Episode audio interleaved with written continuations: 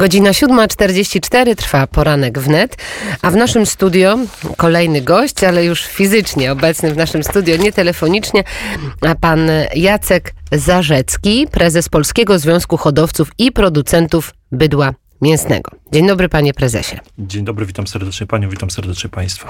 Dzisiaj ważny dzień dla całej branży. Wybierają się państwo na protest. E, wybieramy się na protest, no już jedziemy, już część rolników e, dojeżdża do nas, e, do Warszawy. Zbieramy się na placu Zawiszy o godzinie 10 i będziemy protestowali przeciwko tej bzdurnej ustawie o ochronie zwierząt, która jest procedowana dzisiaj właśnie przez Senat. To jest bardzo ważny dzień dla nas. Ważny dzień dla państwa, ale także ważny dzień w związku z tym, co wczoraj się stało? Przecież słyszał pan o tych propozycjach, które przedstawił premier Mateusz Morawiecki razem z nowym ministrem rolnictwa i jednak branża drobiarska ma pozostać w takim niezmienionym kształcie, jaki był do tej pory. Ta wczorajsza propozycja my jej nie odbieramy poważnie, ze względu na to, że widzimy ten potężny, potężny problem, który jest, że rząd dzisiaj, minister rolnictwa e, mają problem z rolnikami, z rolnictwem i to jest chyba taka próba gaszenia pożaru, ale za pomocą łyżeczki. Pamiętajmy o tym, że sektor drobiu jest potężnym sektorem, ale równie potężnym sektorem jest sektor bydła, którego dotyczy także ubój religijny. To jest ponad 350 tysięcy gospodarstw rolnych, które zajmują się hodowlą bydła i po wprowadzeniu tej ustawy to, ustawy, to właśnie te 350 tysięcy gospodarstw rolnych poniesie największe straty. Te straty będą wynosiły między 1,5 miliarda złotych a 2,5 miliarda złotych i nie ma możliwości w obecnym stanie budżetu państwa i wspólnej polityki rolnej, żeby ktokolwiek płacił za to odszkodowania. My nie chcemy odszkodowań. My mówimy jasno i czytelnie, że my chcemy normalnie pracować, normalnie zarabiać i żyć ze swojej pracy, a nie z jałmużny rządu. To jest na pewno istotne to, co pan mówi, ale dlaczego akurat y, rząd, jak pan sądzi, czy jakie informacje do pana dochodzą, akurat zdecydował się, że ta branża drobiarska e, nie będzie mm, podlegała właśnie tejże ustawie, a e, pana związek, producenci bydła mięsnego, czyli tej wołowiny, tak. Ciężko jest powiedzieć, z czym to zostało skierowane, czym się różni ubój religijny e, bez ogłuszania, którym poddawany jest drupa. Przecież bydło także jest poddawane e, ubojowi bez, bez ogłuszania. No wiadomo, że drób to jest potężny eksport, to jest e, około 6 miliardów złotych. My jesteśmy trochę mniejsi, ale dużo większą grupę społeczną ten zakaz y, dotknie. No tak jak powiedziałem, to jest chyba próba wyjścia z tej sytuacji, uspokojenia nastrojów, ale chyba także próba podzielenia rolników, żeby dzisiaj na ulicach Warszawy nie było nas tak wielu.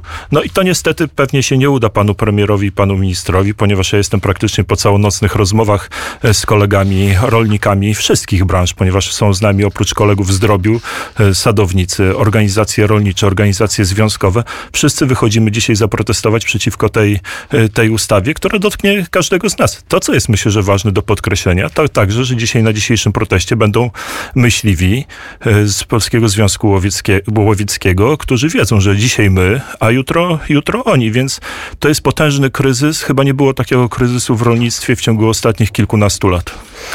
To jest na pewno mm, bardzo istotne, ale państwo y, oprócz tego, że sprzeciwiają się przepisom ustawy, jeżeli chodzi o ubój rytualny, no bo ubój rytualny będzie dozwolony, ale będzie dozwolony tylko jeżeli chodzi o krajowe związki religijne. Jak to się zmieni?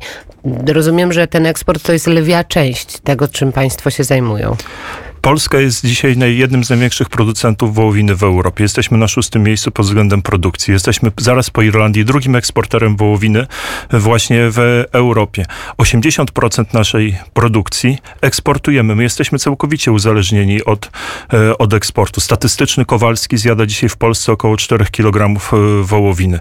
Więc to są ilości takie, które no, my musimy eksportować, a właśnie ten ubój religijny powoduje, że na tych rynkach zewnętrznych dostajemy cenę około 70% wyższą, a ten ubój religijny także stanowi 30% naszego całego, całego eksportu. My wiemy, czym to pachnie, bo już przez to raz przechodziliśmy w roku 2012, kiedy ta sama koalicja, bo można powiedzieć, że się zawiązała koalicja e, Prawa i Sprawiedliwości, Platformy Obywatelskiej oraz e, Lewicy, przegłosowała już raz e, zakaz uboju religijnego i średnio każdy rolnik stracił około 2 zł na kilogram. I co się wtedy z tamtą ustawą stało?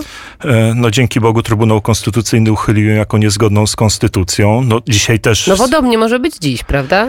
E, Dzisiaj jest o tyle, e, o tyle inna sytuacja, że dzisiaj mamy ustawę, która zakazuje eksportu. Nie całkowicie zakazuje uboju, ale zakazuje eksportu, więc e, tutaj może być z tym, z tym problem. Ale już widzimy głosy, słyszymy głosy konstytucjonalistów od prawej strony poprzez centrum.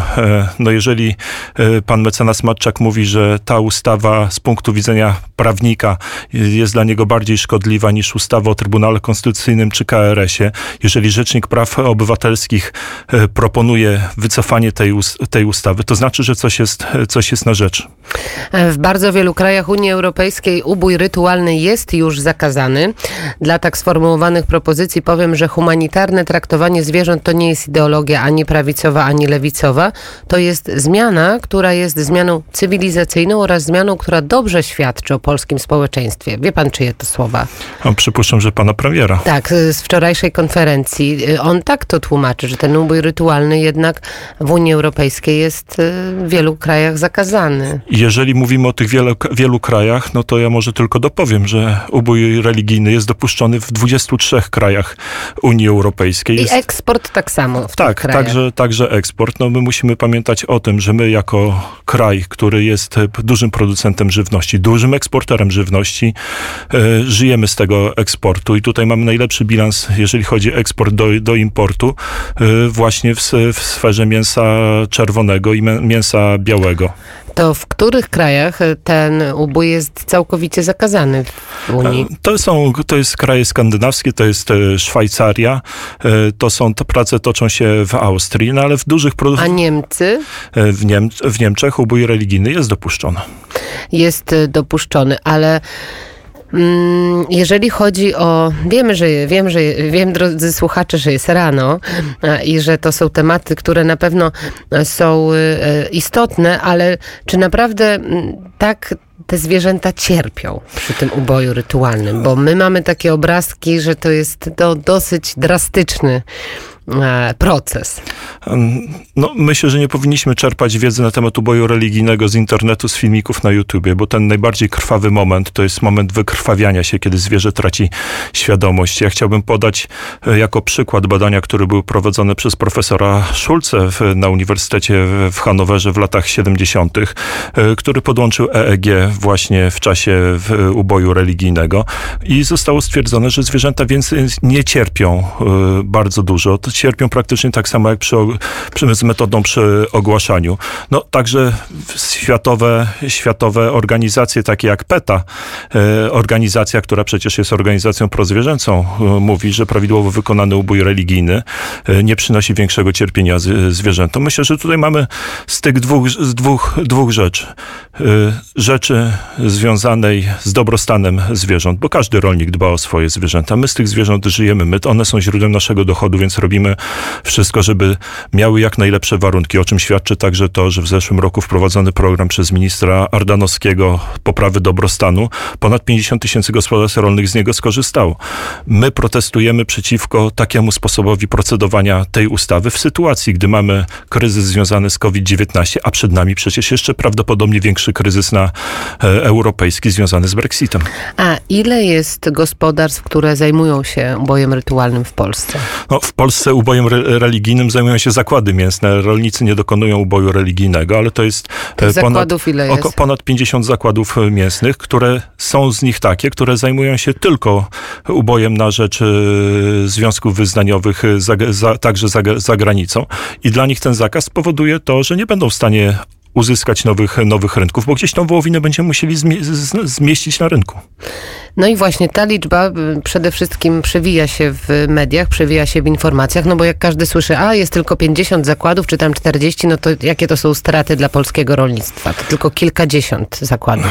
Tak, tylko te, to jest kilkadziesiąt zakładów, ale pamiętajmy, żeby do tych zakładów trafiło y, te bydło, które musi być ubite, to ono pochodzi z 350 tysięcy gospodarstw. 350 tysięcy gospodarstw to jest ponad milion ludzi, którzy na to pracują. To są małe, średnie gospodarstwa rolne, których wprowadzenie tej ustawy dotknie, dotknie najbardziej. Jeszcze przecież 2-3 lata temu mówiło się o tym, że sektor bydła to jest ta alternatywa, e, gdzie powinni inwestować rolnicy, którzy chcą się wycofać z produkcji trzody chlewnej, którzy chcą zrezygnować z produkcji, z produkcji mleka. No dzisiaj się pojawia pytanie, jaką my mamy, mielibyśmy alternatywę hodowla No właśnie, i, i, co, i co państwu mówią przedstawiciele rządu, co państwu mówią organizacje rządowe? E, No nic nie mówią. Pamiętajmy, że ta ustawa została wprowadzona, jest wprowadzana w trybie ekspresowym. Od chwili, kiedy ona została ogłoszona, to minęło prawdopodobnie niecały, tak de facto niecały, niecały miesiąc, od kiedy trafiła ona do Sejmu. Z nami nikt nie rozmawia.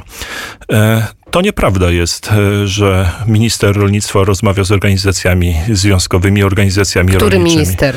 E, Obecny, obecny e, minister, pan Grzegorz Puda, nie rozmawia z organizacjami rolniczymi. Zresztą widać to w mediach społecznościowych, bo ja te, rozmawiamy też między sobą. Nikt z nami nie rozmawiał, a przecież jest porozumienie rolnicze powołane właśnie do konsultacji między innymi takich ustaw.